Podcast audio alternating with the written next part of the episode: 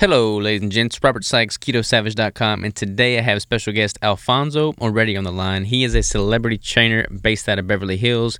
We dive into what celebrity training really is. That's kind of a misunderstood title in the first place. We kind of dissect that. We talk about what got him into that, what got him into training, what got him into doing what he's done for the past 30 years from a nutritional standpoint, from a training standpoint. We dive into all kinds of things.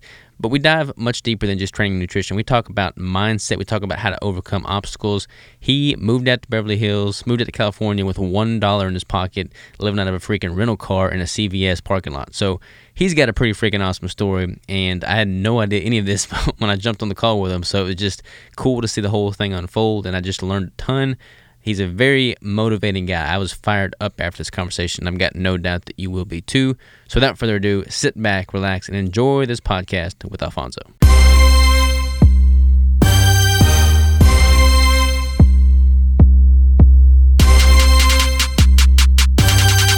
And we are live. How are you, man? I'm good, Robert. Yourself? I'm doing wonderfully well, wonderfully well.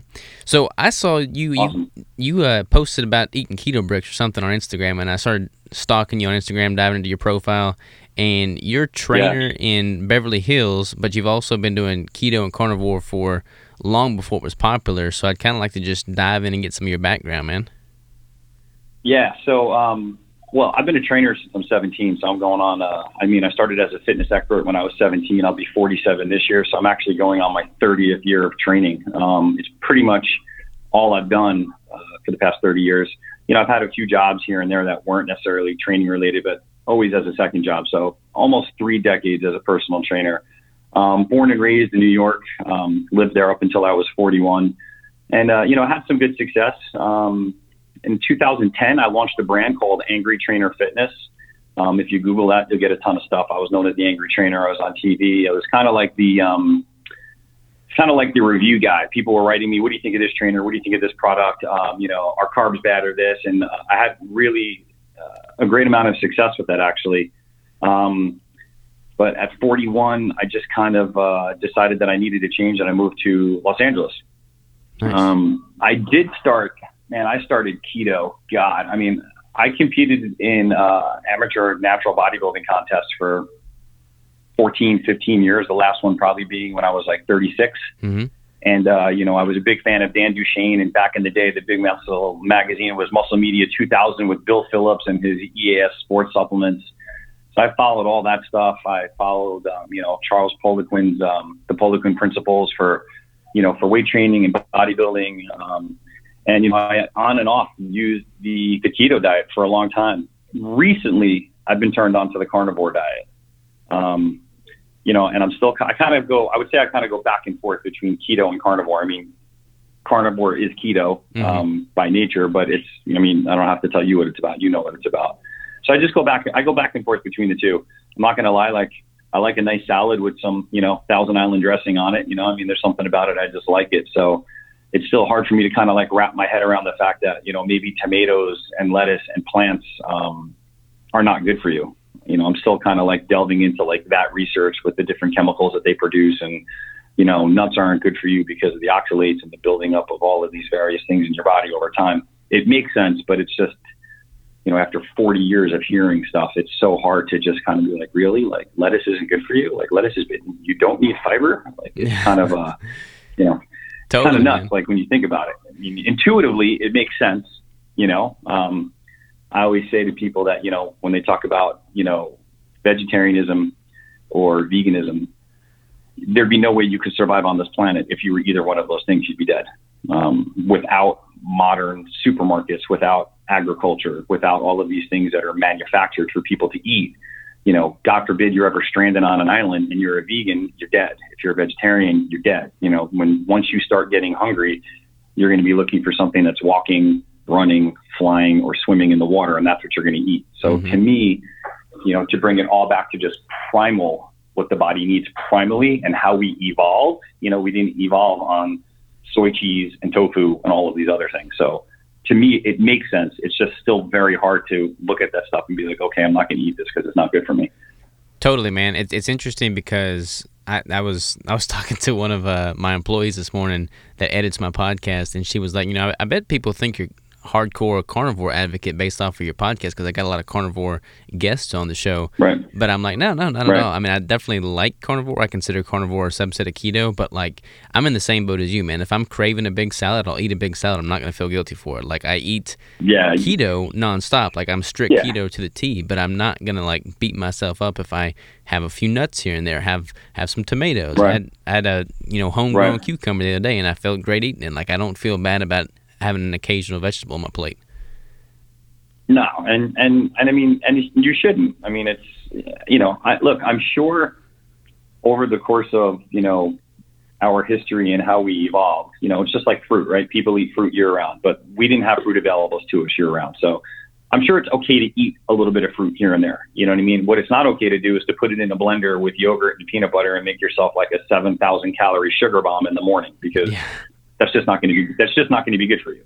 You know like and and and i also don't believe you know i think that with the carnivore diet my takeaway from the carnivore diet um, is that it should represent the biggest piece of your pie of your food. Like if there's one main staple of your food on a daily basis it should be animal products whether it's organ meat whether it's just red meat whether it's the liver whether it's whatever it is. And then on different days of the week because just like your energy output is different every day, your activity level is different every day. Maybe you got more sleep, less sleep, you're busier, you're less busy. Then you have all of these other variables that you can variables that you can kind of throw in there. A little bit of vegetables, maybe one day. Maybe on one day you have like you know some berries or something like that. Like those are all the things that I kind of feel like are in rotation. But I do feel that the core of your diet should be mostly animal product based. I do believe that. 100% agree, Well, man. with with with the with with the caveat that you're not eating any sugar or starches because then I think it becomes detrimental because then I think that all of the saturated fat and the animal fats in the presence of you know elevated insulin levels just do more harm than good obviously right? You can either eat a sugar diet or you can eat a fat diet. You can't eat both. And of course the American diet is both and that's why we're as sick as we are and that's why we're as fat as we are. So you kind of really have to choose sides. I have friends who they like to try carnivore and they're like yeah and I'm but I had some, I had, you know, I had a big bowl of beans with it and I had a big cup of rice with it. I'm like, "Mm, you can't do that. I'm like, that kind of defeats the purpose. You're, you're not, you're thwarting the process of the, the hormone, um, the, the state of your metabolism that you're trying to reach. You're trying to keep your blood sugar low. You're trying to produce ketones. You can't do that. It, in that case, it probably becomes an unhealthy diet, not a healthy diet. So it's, you have to be a little bit more strict, obviously. Totally, totally agree, man. I feel like a lot of people. I mean, there's there's so many case studies of people that have, you know, gotten really lean. They they're quote unquote healthy by following a very high carbohydrate, very low fat protocol.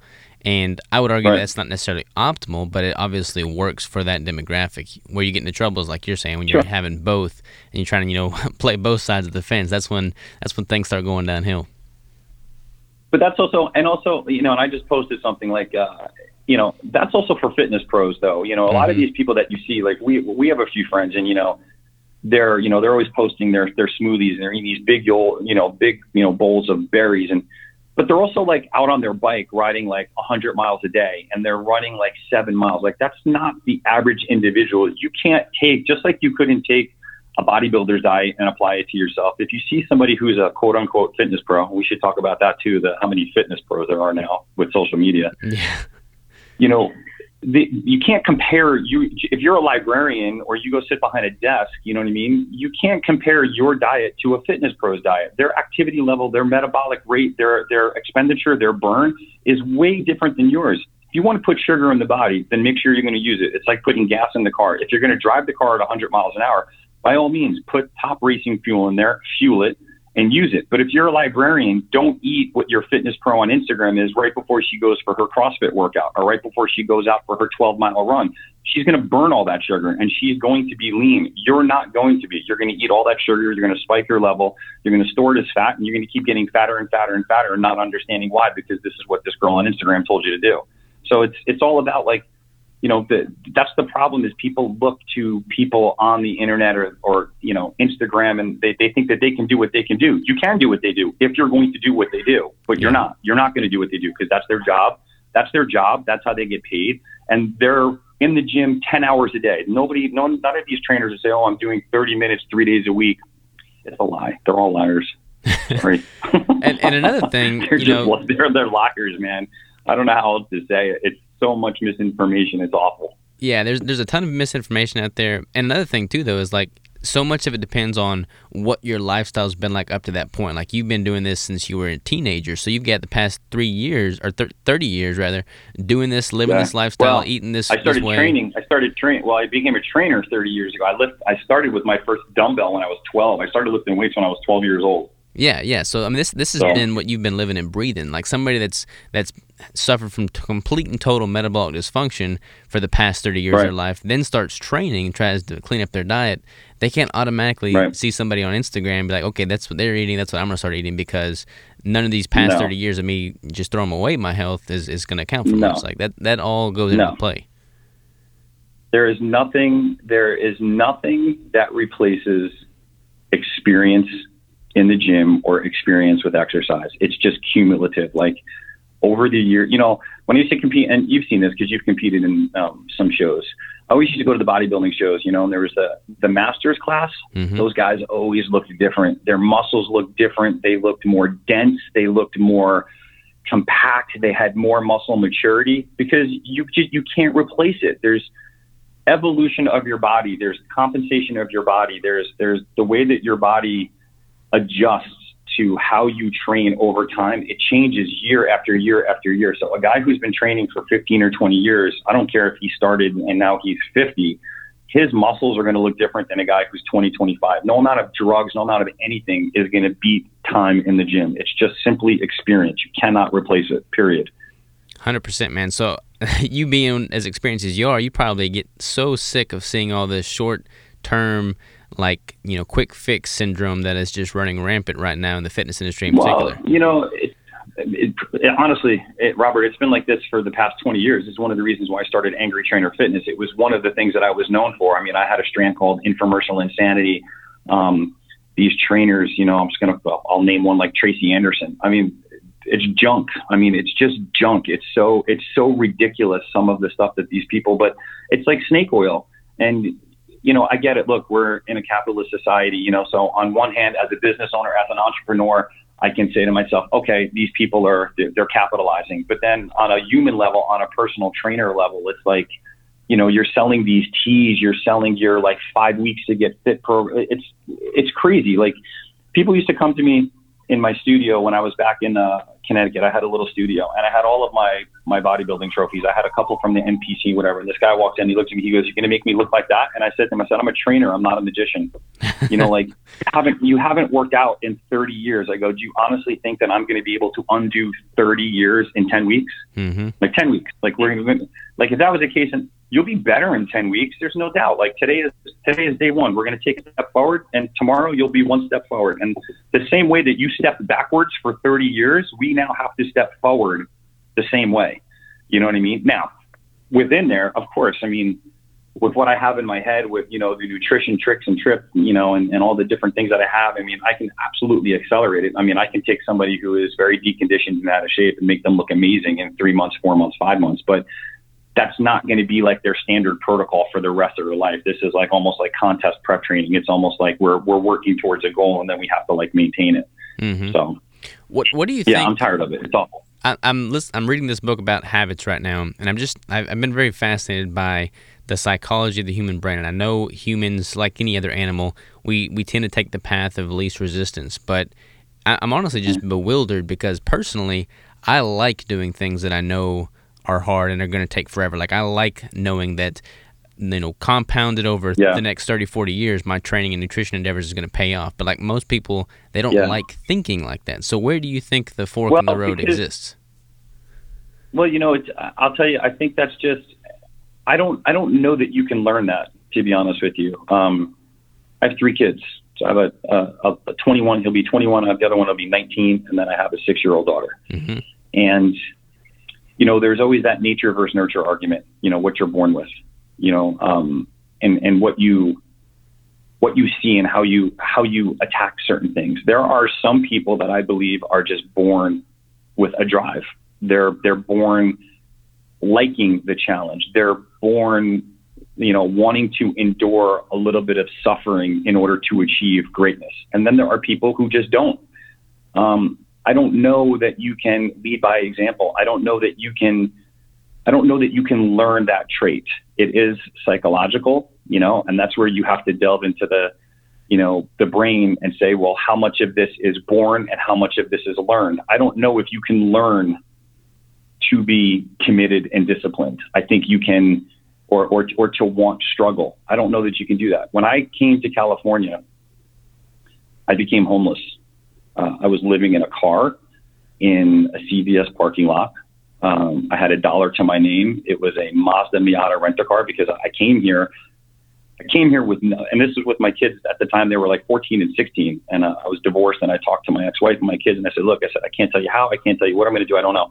I just know that there's something great out there for me." And I came out here, and I mean, man, it was rough, dude. I mean, I was counting, uh, Was counting change under the meters on the Santa Monica Boulevard for you know two for one cans of tuna fish in the in uh, CVS. Um, I ate food out of garbage. I mean, it was the lowest, lowest point for sure in my life. But I knew that there was something ahead. There was, there was, I had friends that said, we'll buy you a plane ticket, come back. We'll buy you a plane ticket, come back. And I kept saying, no, no, like, I'm not coming back. Like I came out here, I'm not coming back. And, you know, a year later, you know, I was training some of the biggest celebrities in the world. I was flying around on a private jet all over the country.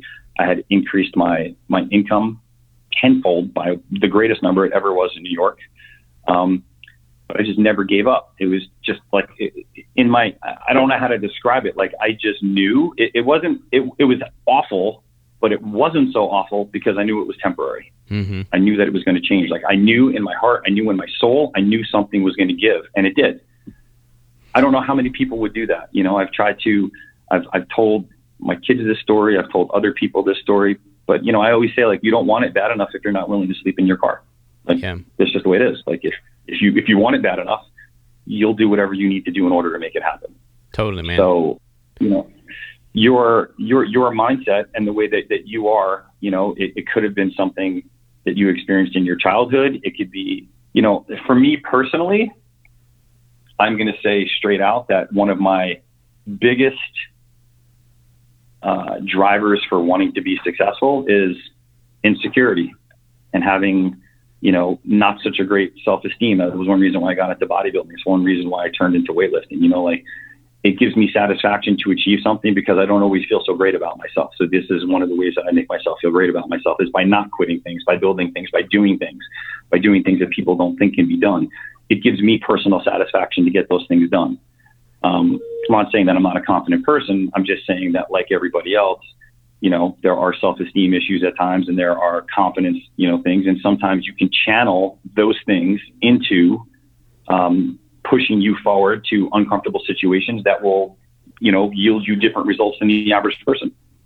What What do you think led to your lack of self-esteem at such a young age? Oh man, um, truthfully, it was is like body dysmorphia. Um, so my dad used to work out in the house. Mm-hmm. My father was always, always working out, and he had um, all these muscle magazines. You know, it's interesting. They always talk about girls and how models. You know, and this is one thing that kind of bothers me. They they always talk about how models set bad examples for young girls, but nobody complains when like Mark Wahlberg takes off his shirt in a movie. Nobody complains when The Rock is flexing all of his muscles. You know, I grew up in an era where it was Sylvester Stallone and it was Schwarzenegger and it was all these guys running around with their big biceps and you know blowing stuff up. And in my house, my father had all these muscle magazines laying around. And from like my youngest age, I would look at those pictures. I looked at all of those and I thought that that's how, that's what a guy was supposed to look like. A guy was, you know, supposed to have flat abs, supposed to have a big chest and big shoulders. Like that was just the way that, you know, like, and then I started looking at other guys who had like pot bellies and were out of shape and didn't do that, you know, and I was like, oh my God, I don't want to look like that. But I didn't look like that. I didn't have good genetics. I'm definitely not an individual that was born blessed with good genes and great shapes of muscles, without a doubt. Um, so I, that's when I turned to weightlifting. I started lifting weights at like, you know, 13 and then I really, really got into it and I got really into it and started reading. God, I probably read more from the age of 13 to 17 than most trainers do from the time they get certified till they die. I mean, I read everything and anything I could get my hands on. Um, so, you know, that's really where it came from. It came from, you know, looking in the mirror and feeling like I really didn't look like what I thought my interpretation of what a man in society was supposed to look like. So it, I actually struggled for like a great number of years with, you know, kind of liking the way that my body looked. You know, I mean, you know as well as I do, you know, you're always trying to come in better condition. You're like, oh, if only my calves were a little bit bigger. Well, how come, you know, this guy's got great peaks on his biceps? I mean, when you say it out loud, it actually sounds kind of ridiculous. Mm-hmm. because it's so trivial and it's so vanity based and it has nothing to do with what you are as an individual. And, um, you know, I've had six surgeries. I pushed myself so hard. I've torn muscles and broke stuff. And I had, a, I had neck surgery and, um, I was at a client's house. You know, I couldn't work out at all. I was paralyzed on the right side of my, of my body. I lost all the muscles on the right side of my body. My chest was flat. My tricep was gone. I was walking flat footed. My calf was completely atrophied from the surgery. And, you know, it was going to take a long time to come back. I had ruptured the C6, C7. It broke off into the, the canal and it, it, it really hit the nerve very badly.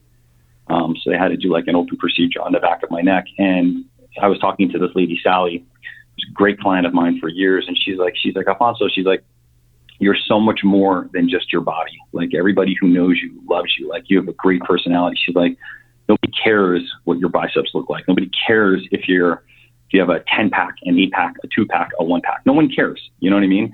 But I was always that guy in my group. You know what I mean? Like there's always like that one person. There's the one guy in the group that's like, you know, there's like the buff dude, you know, and then mm-hmm. there's the whatever. And then, you know, it's like you fit in your own little group, you know? It becomes so your identity. It, it took me a great number of years to just kind of, to just get to the point where like, like I think about it, but it definitely doesn't like, I don't let the way that I look define who I am anymore. Like I define, I define the way that I look rather than the way that I look defining who I am. And that's important. That's that's huge, man, and I, I think it's good that you're talking about it because it, it is very very common in men, and most men view it as a weakness, so they for don't sure. really talk about it, you know. But like I struggle with oh, that. Oh yeah, for I, several I mean, years. Yeah, yeah, and it's it's prevalent in bodybuilding. You know, like mm-hmm. guys don't want to talk about it because they're embarrassed. You know what I mean? But you know, there's there's bulimia, there's anorexia. I mean, I can absolutely tell you without a doubt, I had no doubt I had a, uh, an eating disorder for many many years. I mean I was nuts with food. I mean, crazy with food. I mean, if I ate too much, I would like, and I'd have to go on the stairmaster for an hour to like burn. Like it was just, it was crazy. It's like it, it, it's it's um, you know, some people some people have a hard time understanding how people get obese. Mm-hmm. You know, because they can't understand it, right? Because it, it's so visual, right? You know, it's not like it's not like other addictions. But when you're somebody who's addicted to exercise, you're really no different. You're just on the other end of the spectrum. You're doing the same thing that they're doing. You're covering and burying your feelings, and you're trying to deal with anxiety um, and, and other control issues through manipulating your body to make you superficially look better. It's no different than an alcoholic. It's no different than a drug addict. It's no different than somebody who's over consuming food. You're all doing the same thing. You're all just using different modes. None of it is healthy. None of it. And um, it wasn't healthy. You know, like I say to people, I said, actually, in my life, when I've looked the best, is generally when I have felt the worst about myself, um, which is interesting. And, you know, I've been around bodybuilding for so many years, and I can tell you that, I mean, any bodybuilding stage is a walking psychological experiment that needs to happen. You know, like everybody there, in my opinion, has issues with self esteem and self confidence. They're trying to be something that they're not. They're trying to change their body into something that, you know, you may have the outliers here and there that, but from what I've seen, everyone takes it to such an extreme for so long. And as you know, the prep is awful. Awful for your body. It's never good to dehydrate your body. It's never good to sodium load. It's never good to carbohydrate super, you know, all this, you know, all the racket about it. It's just, it's, it's irony at the finest. You know what I mean? It's like you look great, but you're not really great. I mean, you you feel like you're about to die. yeah, yeah. That's that's why I'm so that's like why I'm so passionate day. about like natural bodybuilding, especially within the context of doing it with a ketogenic approach, because I feel like those two right. paired together without using steroids or you know growth hormones and not doing yeah. all kinds of crazy highly processed sugar loads. I mean, I think that is the best and healthiest way you can approach it, and that's what makes the right. the, the sport as as a sport, you know, bodybuilding much more sustainable and healthy long term. Because I don't like the idea of of people viewing bodybuilding as this crazy unhealthy thing, and and it's it's yeah. funny because as it is now, that's pretty much what it is. Like it is very unhealthy. Like the people that are on stage and viewed as this symbol of health are the farthest thing from health, both physically and mentally. So I'm trying to fight sure. to, to turn that that switch, but I got, I got an uphill battle ahead of me for sure. Well, you know the problem. The problem is, is it's just it's no different than professional athletics. You know, people want to see people want to see people run faster. They want to see them jump higher. They want to see them throw things further. They want to see boxing. You know, they they want to see everybody perform better. And you know, there are just limits to the human body. I mean, it's just the way it is. I mean, so now you have all of these different classifications of performance enhancing drugs and SARMs and peptides and all of those other things. So it's like, you know, if people continue to want to see people perform at, you know, you know, above human levels, you know what I mean, then you're going to continue to see rampant drug use. It's just the way it is. I mean, if you go back, go back and look at the Olympics, go back and look at basketball players from the 1970s. They're all stick figures. Go back and look at the track and field athletes. Go back and look at virtually any athlete in every sport 30, 40 years ago in the Olympics, and then look at their bodies now. And you expect me to believe that that's just from better protein shakes and from better training? Mm, unlikely, you all, know. and then you see these guys who have yeah, I mean, you see these guys that have like a torn meniscus or they tear their LCL and, you know, ACL, LCL, MCL. And then a month later, they're back on the court, like dunking. It's like, mm-hmm. okay, and that healed naturally. No, nothing was used in order to, it's just, you know, like, as long as the public demands freakish things, there and there's a need for it, that's what's going to happen. I mean, it's nobody wants to go see a bodybuilding show where the guys look like the guys from the 80s. Nobody wants to go see that. They they don't want to see that. They want to see these freaks with their huge insulin growth hormone guts. You know that everybody knows at any particular moment they could all die because their bodies are so stressed and so taxed.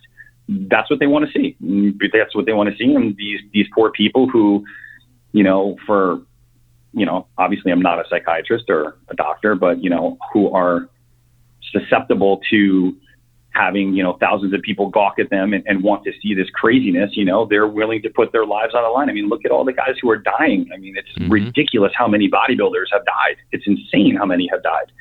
Um, you know so it's it's unfortunate you know it's the way it is. Yeah it's our it's, it's our wonderful society and where is, we where we uh it is where we place sure. what we appreciate.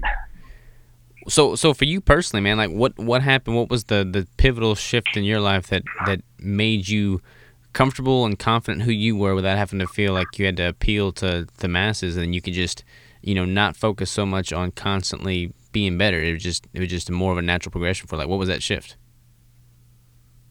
You know i think it was just age man.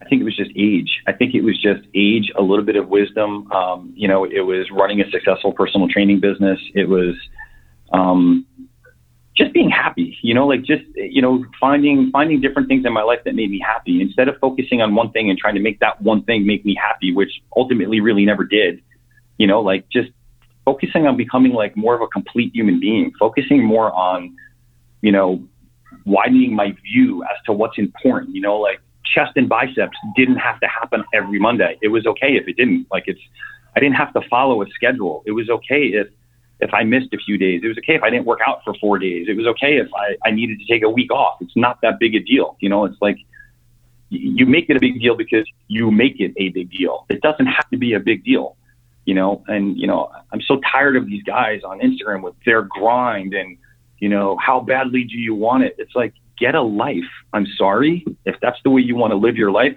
Great.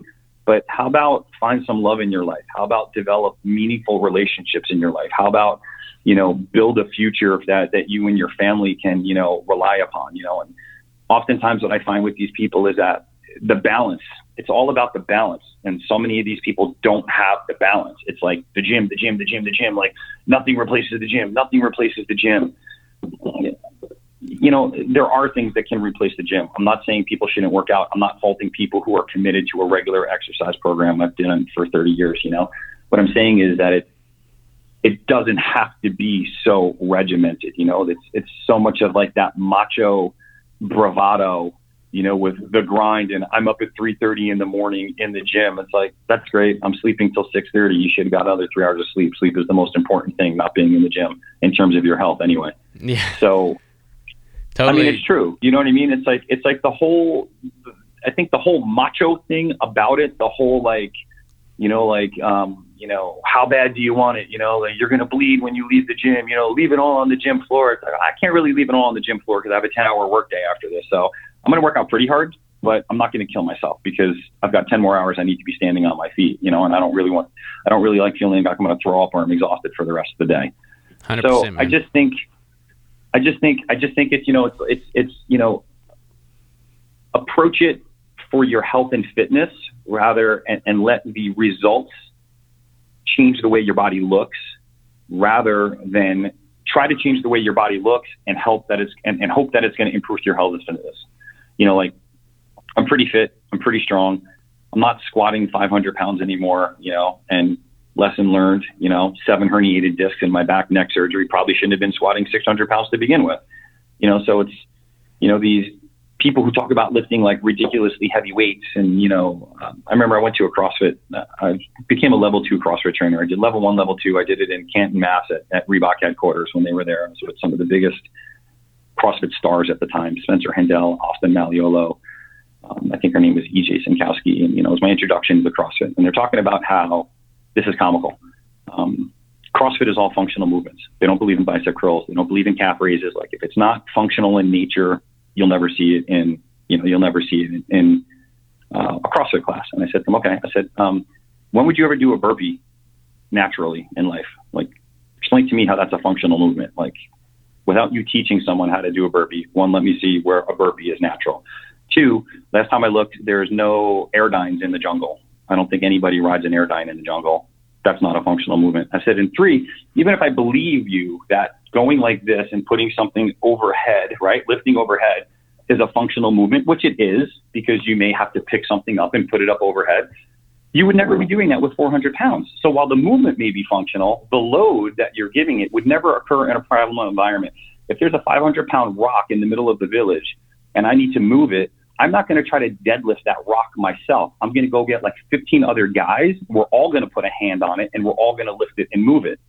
So the weights, the poundages, all these things that people are pushing, I believe that, you know, it becomes more detrimental than healthy and geared for, you know, your fitness. You know, how strong do you really need to be? Do you really need to be able to squat 600 pounds? Tell me how that equates into a better, more functional life for you. Unless you're a power lifter. If you're a power lifter, 100%, by all means do it.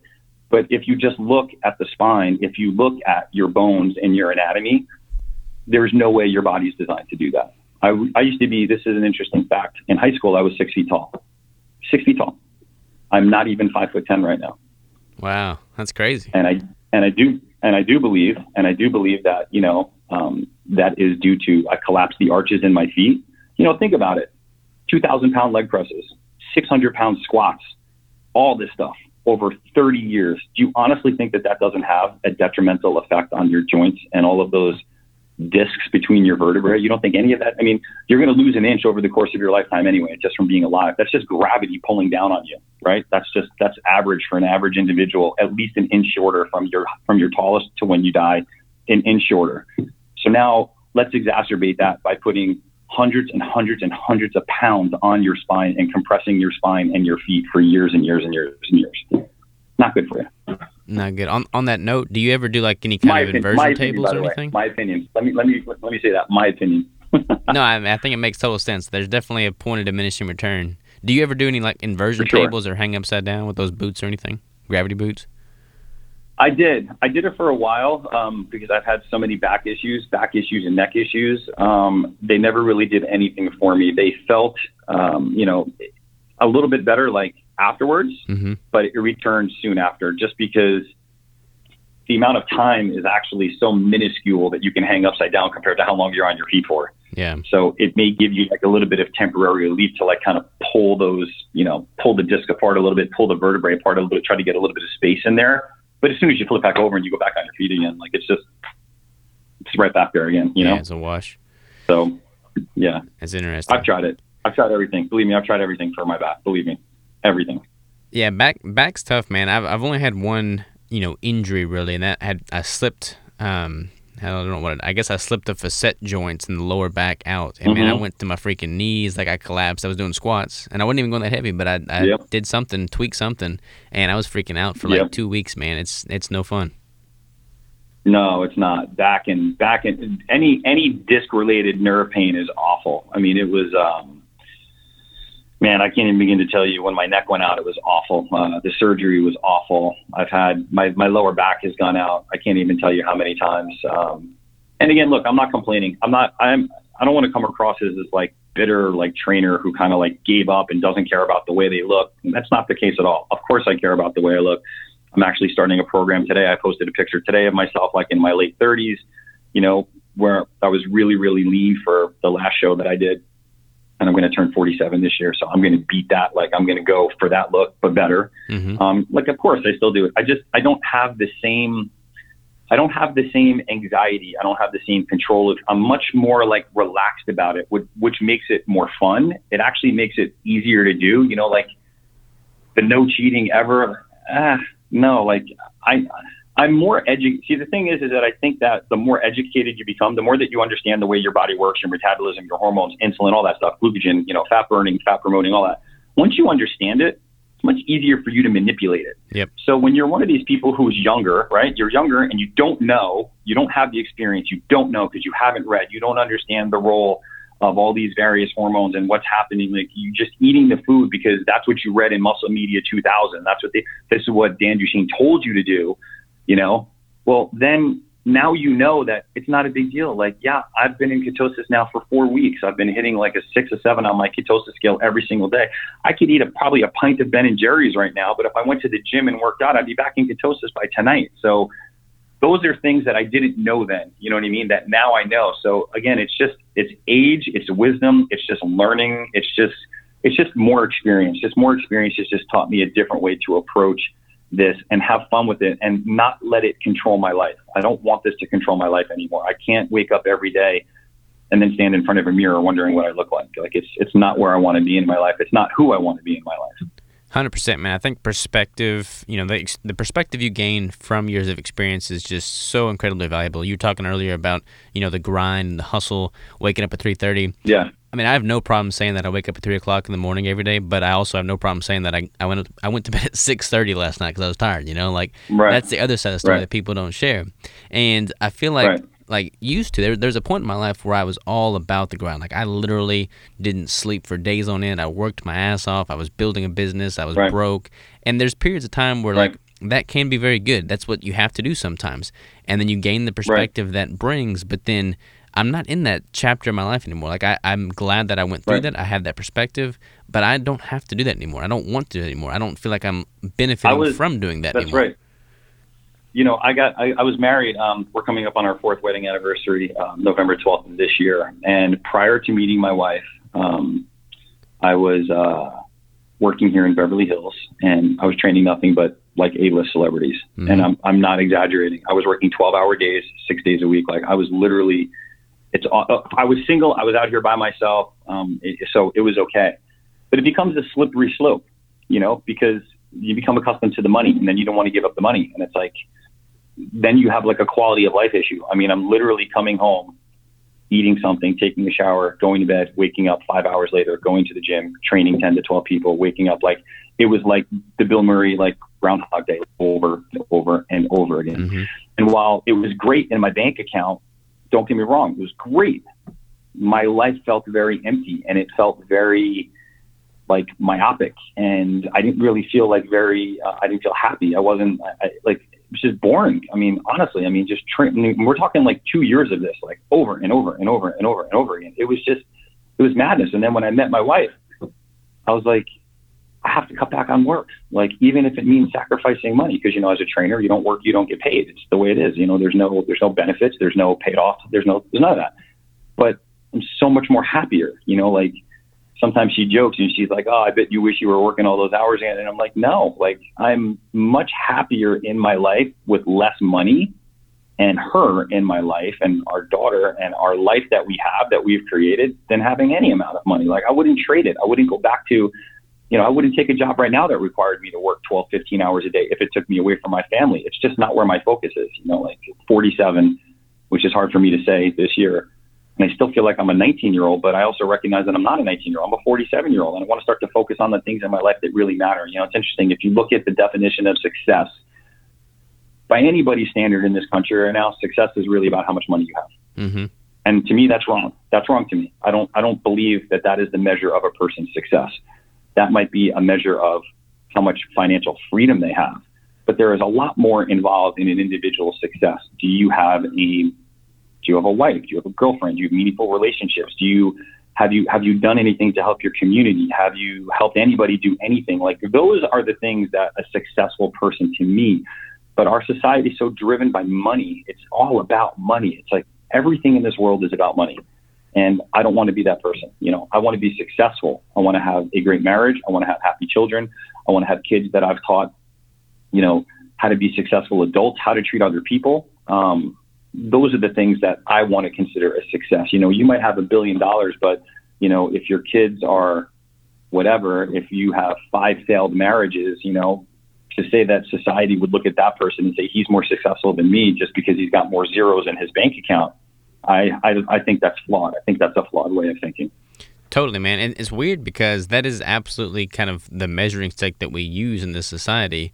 But we all feel inherently know that there is more to life than money. So I don't know how we can all possibly inherently know that, yet not use that within the equation whatsoever. like I look at people like the like I got into van life, you know, the the hashtag van life for a little while. I'm looking through all these people because we got a big cargo van. I thought about converting it, and I'm looking at these people that have nothing other than what's in their van. They go to wherever they want to go. They right. unload their mountain bike. Right. They go on a drive.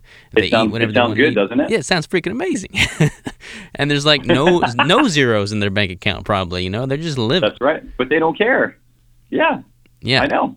I've I, told I've told I've told my wife I'm like look I'm like when the kids grow up I'm like maybe we, let's get an RV like seriously let's get like one of those big massive like you know like Aerosmith RVs I'm like let's just drive all over the country and let's just you know like let's just go see the country. Let's just let's get on a plane let's go to Europe let's spend a year like traveling Europe you know like like why? It's like I don't know. It's like I, it's just uh, very different you know my experience is my experience, my perspective is my perspective. There's just different things that I want to do than just sit there and work and work and work and watch a bunch of money go up in a bank account. I'd rather spend the money or have little and go do things that like are replaced with experiences that change you as a person that that no amount of money can give you, you know? Totally, man. I feel very blessed to have a career path that I am incredibly passionate about because that fills my cup. Yeah. Like working fills my yeah. cup. But there's, I mean, that's that's not the norm. There's so many people out there that are working in jobs they feel no fulfillment from. They absolutely hate. That's almost everybody, man. Yeah, that's they're almost, doing it just for everybody. the bank account. Yeah. And it's it's sad because there are so many opportunities out there that can be created and like even if you even if you sacrifice a couple of those zeros in your bank account but you're you feel totally like alive and invigorated and you have your Fulfilled. zeal for life yeah. back, I mean that is that is worthwhile any day of the week. Listen, man, nobody gets into nobody gets into personal training to be a millionaire. You know, mm-hmm. um, I mean, honestly, I'm probably top two percent in terms of people that I've worked with and income that I've made in personal training, like in the world, like legitimately. Like, and I'm not saying that as as cocky or, or arrogant or like I'm bragging it's just a fact, you know, where I am and who I've worked with and the train and the people that I work with and who I'm working with now.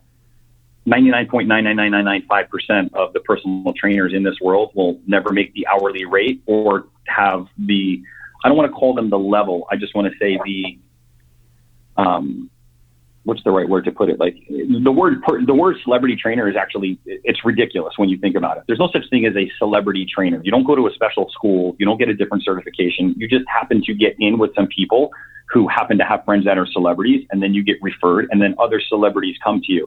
Does it make you good? Which is another misnomer in this industry. You know, people hear, oh, he's a celebrity trainer, she's a celebrity trainer. And for some reason that automatically like elevates your ability or your knowledge as trainer. And I can tell you that that is absolutely not the case. I've seen and met and worked with more celebrity trainers that aren't worth their weight in salt. That's mm-hmm. how bad they are. But for whatever reason, they've gotten this client and then another client and another client and their training is awful. I mean, it's awful, like downright awful. I'm not even exaggerating. So it doesn't really mean anything. Um, it just means that I'm grateful and I respect and I appreciate the fact and I acknowledge that I am very, very lucky to have made the jump from where I was to what I do now and to have worked with the people that I do work with. Like, uh, like that doesn't I don't forget that. You know what I mean? Mm-hmm. So if you're going to get into personal training, don't get into it for because the reason why I'm saying this is because you say you love what you do. I always loved what I did. I always loved seeing somebody do something that they thought they couldn't do. You know, they couldn't do it two weeks ago, and now they can do it. You know, I always say one of the biggest things you can do is take control of your body. It's probably the most powerful thing that you can do. Somebody who is not very confident, somebody who doesn't like the way that they look, or doesn't like the way that they feel, when you see that look on their face when like a week later, two weeks later, three weeks later, it's starting to click in their head. They're like, oh my God, I couldn't do this a week ago. I'm like, did you see that? I was, it's like one of the greatest feelings for me. And, you know, they thank me. And I tell them all the time, like, I didn't do anything. You know, it's like I kind of consider myself like a maestro. Like I always think the maestro in the front of the orchestra, it's funny how he has to bow and he gets all of the the accolades. It's like everybody else is playing the instruments. You're just waving the thing around, telling who to do what. You know what I mean? But yeah. they're really, you know, the, the maestro can't play the violin. You know, like he he's not he's not on the piano. He's not playing the horns. You know what I mean? It's like he's just telling them when to play it. So I always tell them like it's not me, it's you. You know, you you're a great student. You're you you listen to me, and I'm thankful that you are trusting me because there really is no greater trust when you think about it. Yeah. Somebody comes to you as a client they are trusting you with their body. You know, like, take my body. I want you to help me change my body. And they're trusting that you know what you're doing to help them get to where they want to go. So when I see them get where they want to go, it's very, very, very rewarding for me. So get into training because you truly enjoy helping people.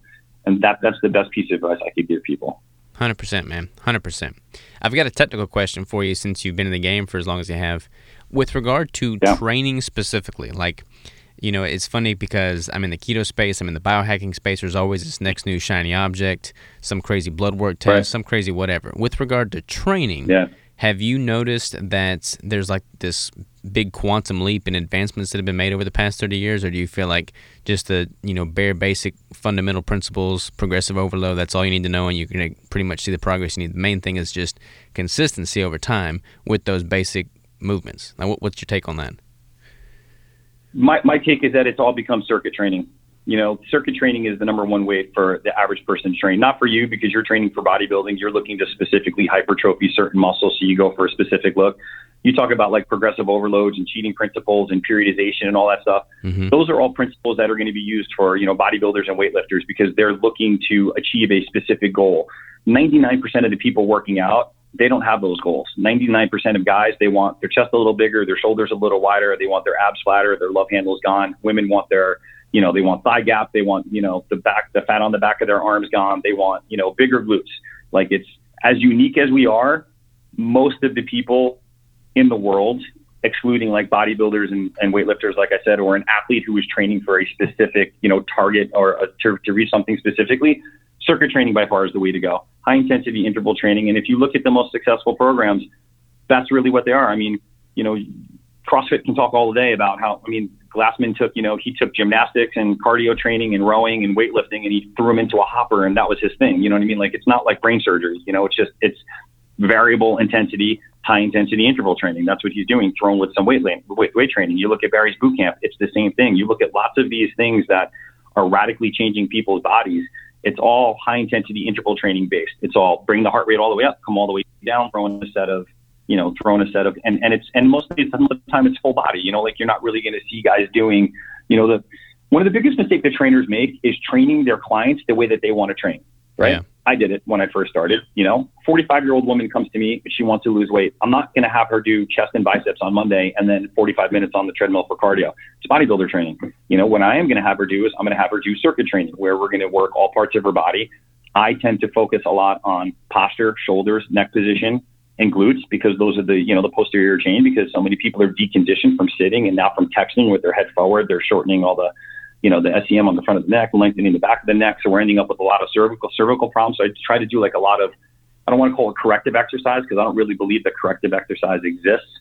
I believe that you can use what they call corrective exercises to counterbalance some of the stuff and maybe not let it get any worse. But I don't really believe that you can fix people's, um, you know, bad postural alignments with mm-hmm. corrective exercise. I don't believe that. That's just me from my years of seeing it.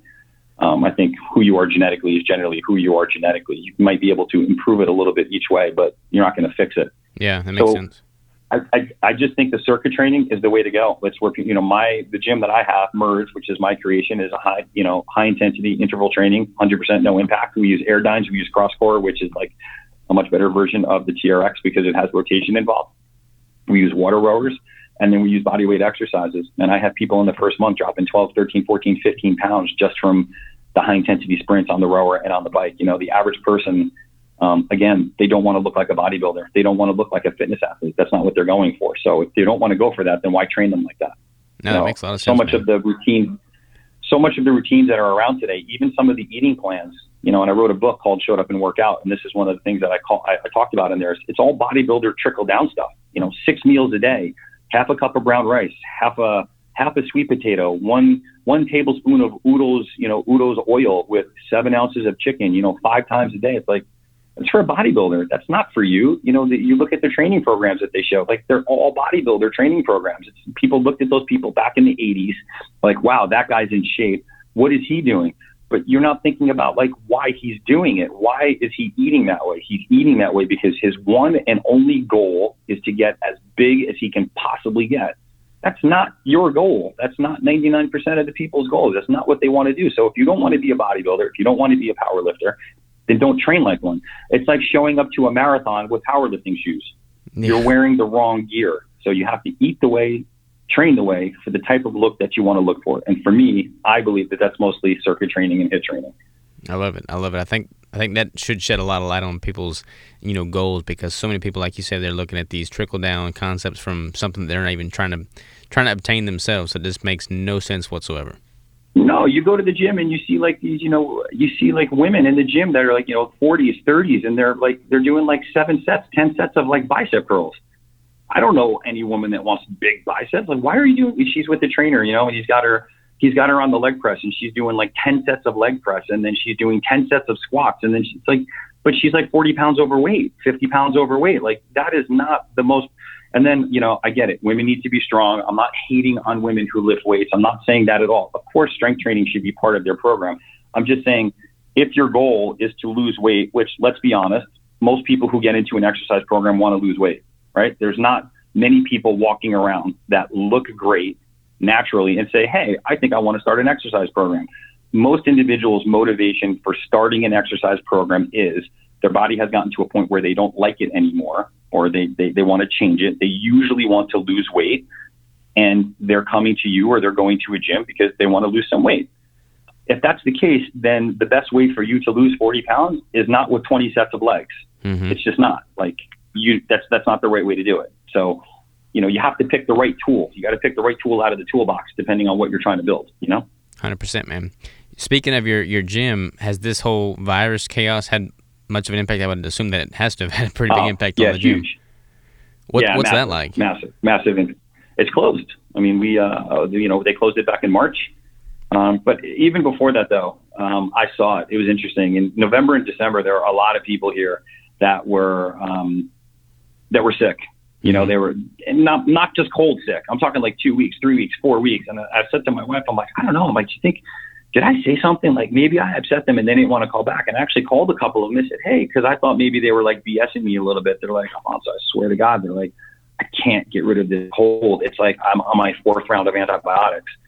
So back in November and December, our numbers started to go down a little bit, which was odd because, you know, right around January, February with, with New Year's resolutions is when we should have been busier. Mm-hmm. People were sick and they were getting sick. And then I got sick like three days, like violently, three days sick. And I'm, you know, now obviously in hindsight, I'm wondering if that's what I had. Anyway, fast forward, they opened us for like three weeks. And of course, you know, the numbers started to skyrocket again because nobody's practicing social distancing. Nobody wants to wear a mask. I don't know whether you believe in it or not, whatever, whatever it is, for whatever reason, it continues to grow. And now the cases in Los Angeles are just awful. So we are open for private training I have some groups of people that are still coming in um, that are all friends, like you know nine o'clock, six you know six people come in, the same six people every week. Um, but you know it's just it, it's hurt it tremendously. So um, it's made me go back to the drawing board. I'm training a lot of my clients um, through FaceTime, which been, has been amazing. Um, I don't know if you caught a, a shot of uh, Matthew McConaughey, but they just posted him online. He's one of my clients, and we've been doing some amazing FaceTime workouts. And he went to Hawaii and they got a shot of him on the beach and he just looks jacked and he's gonna he's like 50 he looks fantastic. It's amazing like so happy with the way he looks. And um, so I'm going back to FaceTime and I'm going to do some Zoom sessions and I'm relaunching my website uh, which is going to be out probably in the next week. Amazing content um, and I'm going to have a, a membership part portion there and it's also going to have it's very cool it's going to have like a it's going to have its own little like social network. So you'll be able to create your own profile. You'll be able to talk to other members, and then inside there there'll be like private chats and private uh, recipes and training tips, and everybody can kind of like communicate with one another. But it's going to be huge content driven. You know, when I had Angry Trainer Fitness, I had 250,000 visits a month on my website. I was known for content, you know, training content, nutrition content, product reviews. Uh, you know, does compression gear work? You know, what's the deal with cold submersion? Does cold submersion does it really work? You know, should you really ice an injury or should you let the like? This is all stuff that I talk about. You know, and I'm bringing all of that back, and we're going to relaunch the website. So, you know, adapt and overcome. You know, I can sit here and I can complain and say, hey, we built this gym over three years, and right now we're closed, and we're not making a single dollar. What am I going to do with it? Or I can say, okay, this is the situation I'm given right now how am I going to um, adapt and overcome this? And I'm just going to go back online. You know, it's worked fantastic with all of my with my training clients. So that's what I'm going to do. Like it's just kind of like pushed me to just look another. You know, if you're a hustler, you're always a hustler. Yeah. It doesn't matter. You know, it, do, it doesn't doesn't matter what happens to you. Interesting. I'll tell you this real quick. When I was back in New York, I had a guy who um, I trained. He was working for Lehman Brothers and he was working for Morgan Stanley. This mm-hmm. guy was worth, I mean, millions, millions, millions, millions, millions, millions. Probably, I think, twenty million dollars. The guy had and I think it was Lehman Brothers. I can't remember, but Lehman Brothers went bankrupt overnight. And I saw him the next day because I was training him, and he told me he goes, "I lost everything. He lost everything. He lost his entire bank. He lost all of the money that this guy. He was a graduate of Wharton School of uh, Wharton School of Business. I think he lost twenty million dollars. And this guy, within six months, was right back up on his feet again. He found a way. He did something else in the market, and years later, he's right back where he was. You know what I mean? It's like that's kind of like what you were talking about before with that that hard. You know, you you t- you like taking the hard way of doing things. Mm-hmm. There's also that like never quit, that never accept that things. You know, you are in control of what happens to you. Nobody else is. There may be other people who influence the factors around you. Maybe, you, but at the end of the day, you are the only person who is responsible for where you are in this life. And if something happens, then if you're that person, you will figure out a way to make something else happen. It's I, just the way it is. I love it, man. I feel like there's a lot going on in the world right now that, that makes it very easy for people to point a finger and, you know, take blame something else basically and say, oh, if, if, if I don't awful. make it, it's because of this. But there's, there's a lot of things that suck out there right now. That's just the fact. But you 100% sure are the one that that sets up your own life. You're the one that that paints your own picture, and it all falls on you. Like I don't care what is going on in the world right now. I don't care about the, the, virus. I don't care about any of that. It's all Robert, you. Robert, this, this is this is the thing. I agree with you a million percent. You know, and I'm not in any of. I'm not in anybody else's position other than my own. Okay, but there was we had protests here Mm-hmm. Um, and they were literally a block away. They had the tear gas them. The LAPD was over our head. They, all of our streets were filled with tear gas. Right outside this window, right here, there was 3,000 people. I'm three blocks away from Rodeo Drive. They were breaking windows, spray painting the street. I mean, it looked like a scene out of a movie. It was crazy. Two weeks later, they came back. They're one block over here, and they're um, they're holding signs that say "Eat the rich." Okay, I am not rich. I live in Beverly Hills. I'm not rich. I ate out of a garbage can. Mm-hmm. Okay? I took food out of a garbage can. I slept in a Mazda Miata rent a wreck in a CVS parking lot. Right? Nobody gave me anything. Nobody did anything for me. Okay. For them to say that I'm, I don't even want to use the word privileged or like they, I need to give them some of, how about you go through what I went through to get what I have? Then we can talk. You know, mm-hmm. like you you are in charge of what you want and you're in charge of how to get it. If there's one person from where you are that got out from where you are and they made it, then that means it can be done. Yep. I don't want to hear I don't want to hear that you're I don't want to I don't and this is for everybody. This has nothing to do with this has nothing to do with any color, any race, any religion. I don't care where you're from. Does your circumstances maybe make it more challenging? Of course it does. There's no doubt about that. That's that there's that that's perspective on any person in this world, no matter where they are. Look at Beirut. Well, look what just happened there. Look at look at people all over the world. Look at what's look what's happening in Africa. I mean, all of these people. I mean, there's terrible things. People are facing terrible circumstances everywhere. But at the end of the day, you can figure out a way to get out of it if you don't want to be in it. That's just the way I feel. Maybe I'm wrong. Maybe I need to be enlightened. I just feel like going through what I went through, which was not easy, at all. You know, um, you know, I have a dollar. It's my dollar story. I still have my I still have my dollar. I had one dollar to my name when everything when everything changed for me. Literally had a dollar. So um, I carry that dollar around in my wallet, and we're going to frame it and we're going to put it on the wall. You know, like you can't be a victim of circumstances. You have to create your own circumstances. If you don't like the circumstances, then change change the circumstances. But circumstances are uncomfortable. Change is uncomfortable. You have to be willing to be uncomfortable in order for things to change. Is it is it easy to pick up and move from one neighborhood to another? Absolutely not. I mean, man, I came from Connecticut. I left two kids, you know, um, 16 and 14 at the time. You may know even younger, 15, 15 and, and 13 at the time. And I came out here and had no place to live and had nothing to do just because my gut told me to, you know, and, um, you know, it's just, like I said, you, you just gotta, if you want it, it will happen. If, if you're not willing to work for it, if you're not willing to be uncomfortable, you know, I think that a lot of this generation is very entitled. Mm-hmm. I think they, I think they don't want to work for what they want. I think they somehow feel like it's just going to magically be given to them. Um, I think it's just a different generation. I think it's a different generation. I think it's a different time. And I think that social media is the devil in all of this. Um, and fact checking and the news and how the news is completely, you know, you don't know. I mean, I don't even know who to believe. Truthfully, I really don't. And it's impossible because, you know, back in the day, if you used to read the paper, maybe it was 90% true. Now it's like 30% true. You know, I mean, who, how do you, it's so hard to make an informed decision about anything. It's kind of like the fitness industry, to be honest with you. Let's be honest, right? You go read, go read an article on the best way to lose fat. They'll tell you it's running five, five miles, right? Go read another article. They'll tell you it's your diet. Go tell you there's no such thing as lower abs. They'll tell you that working a muscle, you can burn fat in that area, right? Everything you read on the internet when it comes to fitness is probably 99% misinformation. And for everything that you find that tells you to go one way, you can find a contradictory article written by some doctor or some study that says the exact opposite, right? Same thing. It's no different when you turn on the news now. It's like Republicans, Democrats, the you know this is happening here, that's happening here. You don't know. It's very, it's very, very hard to make an informed, educated decision and be knowledgeable about anything in the world today because you don't know whose motive is what with what they're feeding you. It's very hard. All I can do is talk about my own personal experience. If you want to change where you are, change where you are. Don't blame anybody else. Don't say it's somebody else's fault for you being there. Change who you are and make a success of yourself. It's all within your power. And honestly, to say that it's not within your power is it's it's, worse for you. You're you're you're you're not showing the respect to yourself for the powers and the abilities that you have as a human being if you're saying that somebody else is the reason why you aren't who you want to be. Don't give them that power. You have more power than they do.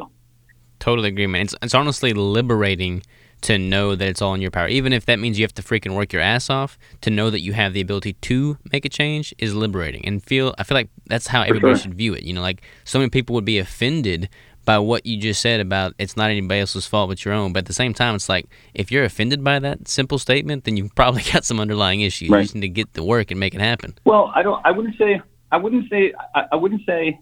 I wouldn't say that it's nobody's fault but your own. I, I will say. I will say. You know. I mean, look, dude. I'm a tattooed muscle head. I used to be a biker back where I used to live. Okay, I had the long goatee. I wore a bandana around my head. I built Harley Davidsons. Dude, I was pulled over by state troopers and police. I'm not even joking.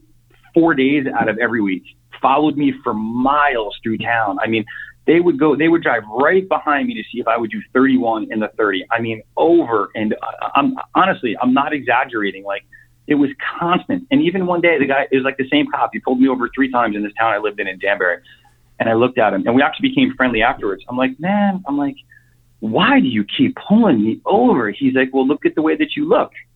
And I go, what? Like, because I got tattoos. I'm wearing a tank top with a with a bandana on my head. He goes, yeah. He goes, you know, you look like you look like the guys in this area that are up to no good.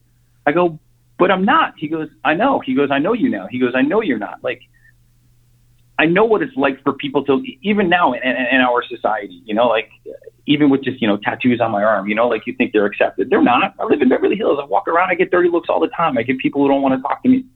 I don't care. You know, like there's always there's always somebody who's not going to like you for some reason. They don't like the color of your hair. They don't like the shoes you're wearing. You know, they, they don't like the car that you drive. Your your nails aren't manicured. They don't like the color of your skin. I give two shits. You know, like it's. I still had my path. I still did what I did. I still knew what I wanted to achieve, and I achieved it.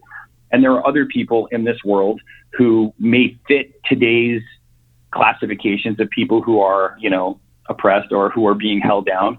They fit it, but they're billionaires they're successful. They're more successful than a lot of other people with different skin color than them. So if they're able to do it, then it can be done. It's like if one person can jump from this rock to that rock, well, then we know it can be done. Then we know we can all jump. Your legs might be a little bit shorter, but okay, maybe you have to work a little bit harder. You're going to jump. You, you can still do it because we just saw them do it. You know, it's like, so I'm not saying that there aren't factors in play. There's factors everywhere for everybody. Um, mm-hmm. You know, in terms of in, in terms of you know, maybe being judged or, you know, being held back or maybe being overlooked because of the way that you look or the way that you sound or the way that you talk, whatever it is. I don't know what it is. But that doesn't mean that you can't overcome it. It doesn't mean that you can't just choose a different path. There's a hundred different ways to get to the same, to get to from A to B. You can go one through one through a hundred. You know, if you go down one, one's not working for you, back up and try two. You know, eventually you'll find a way to get there. If it's really what you want, you will find a way to get there. I can't control what other people think of other people. I can't control that. And I'm not responsible for what other people think of other people. That's on them. I don't like people who judge other people. I don't I don't care what you look like. I don't care what your religion is. I don't care what your nationality is. I don't care what the color of your skin is. If you're a dirtbag, you're a dirtbag. I like good people. That's what I like. I like good people with good hearts that are compassionate, that are empathetic, that care about other people. That's what I like. Those are the people that I like, regardless of what they look like. I don't like people who don't think that way. You know, so I, I don't I don't think that um, people should be classifying everybody in one way or another. I guess it's easy to do and it makes people feel better, but statistically, you can't do that. It doesn't work like that. Yeah, it's just, I mean, it's honestly just laziness on the part of the person that's just classifying blindly. You know, like you, you gotta, like yeah. my whole take on it is I truly believe I can learn something from every single person on this planet. So anytime I'm interacting with somebody, I'm to give them the respect and the time of day to like, have a conversation, look them in the eye, treat them with respect, see where it goes, you know. And then after I have that moment, sure. I can kind of go based off of that. But like just to blindly categorize people, it's just it's just total laziness. Right, I agree. So many gems in this podcast, man. So many gems. So just to to recap, you said you had you're basically taking all of your brand, all of your business, and you're going online with it, which I think is is awesome. Where can people go yeah. to like follow up on that, man? Find out about that, get involved. It will be uh, it's gonna be it's going to, it's going to be traineralfonso.com. So it'd be traineralfonso.com, and I created a program called the 30 Hour Body, which is awesome. It's four 45 minute workouts a week for 10 weeks. I tell everybody, you know, you're 30 hours away for a best body, and the reason why I called it that is because, you know, two and a half months sounds like a lot longer than, you know, 30 hours. Some people mm-hmm. come to me and they say, oh, you know, we've been working out for like two months, man. How come I don't see any different? I go, ah, hold on a second. It's not two months. It's been like nine hours. Like, let's put this in perspective here. Like, you've put a total of nine hours of work into your body. And when you start to put it into actual time that you put into your body, I think it makes a little bit more sense to people. So I call it the 30 hour body, 30 hour body, four 45 minute workouts a week, 10 weeks. And the slogan is, it's about time. You know, like it's about time that you take control of your body. It's about time that you feel better about yourself. The workout is about time. It's about 30 hours. 30 hours from now, you will look and feel the best you felt in years. So traineralfonso.com should be launching in about a week or two with the 30 hour body program. Uh, and I'm super excited. It's going to do really well. I love it. I love it. And what are you on Instagram too, in case people want to follow you on that? Uh, Trainer Alfonso. Awesome. Well, I'll certainly link after that, man. Try to keep it, try to keep it uniform, you know. yeah, uh, makes sense. Makes sense. I honestly didn't know where yeah. where this conversation was going to go, man. This is the first time I've talked with you, but man, this has been you got me fired up, brother. So I'm excited to tackle the rest of the day, man. You got me on fire now. It's all good. Next time, next time we'll have a we'll have another we'll we'll have another one where next time we talk about all the celebrities I trained. hey man, I'm all about it. Let's let's get you in some, for round I got some funny sure. stories on that one. Sounds good, yeah. man. Well, let's keep in touch. Keep killing it, brother. For sure. You too, Robert. Thank you so much, man. I love your product, by the way. I keep I just checked UPS tracking. It's going to be here in the next hour. I, need, I need my pe- I need my peanut butter keto brick. hey man, we'll keep on eating it, man. I'll keep on sending them. All right, you got it. Take care, brother. Thank you, Robert. Good talking to you, man. Likewise.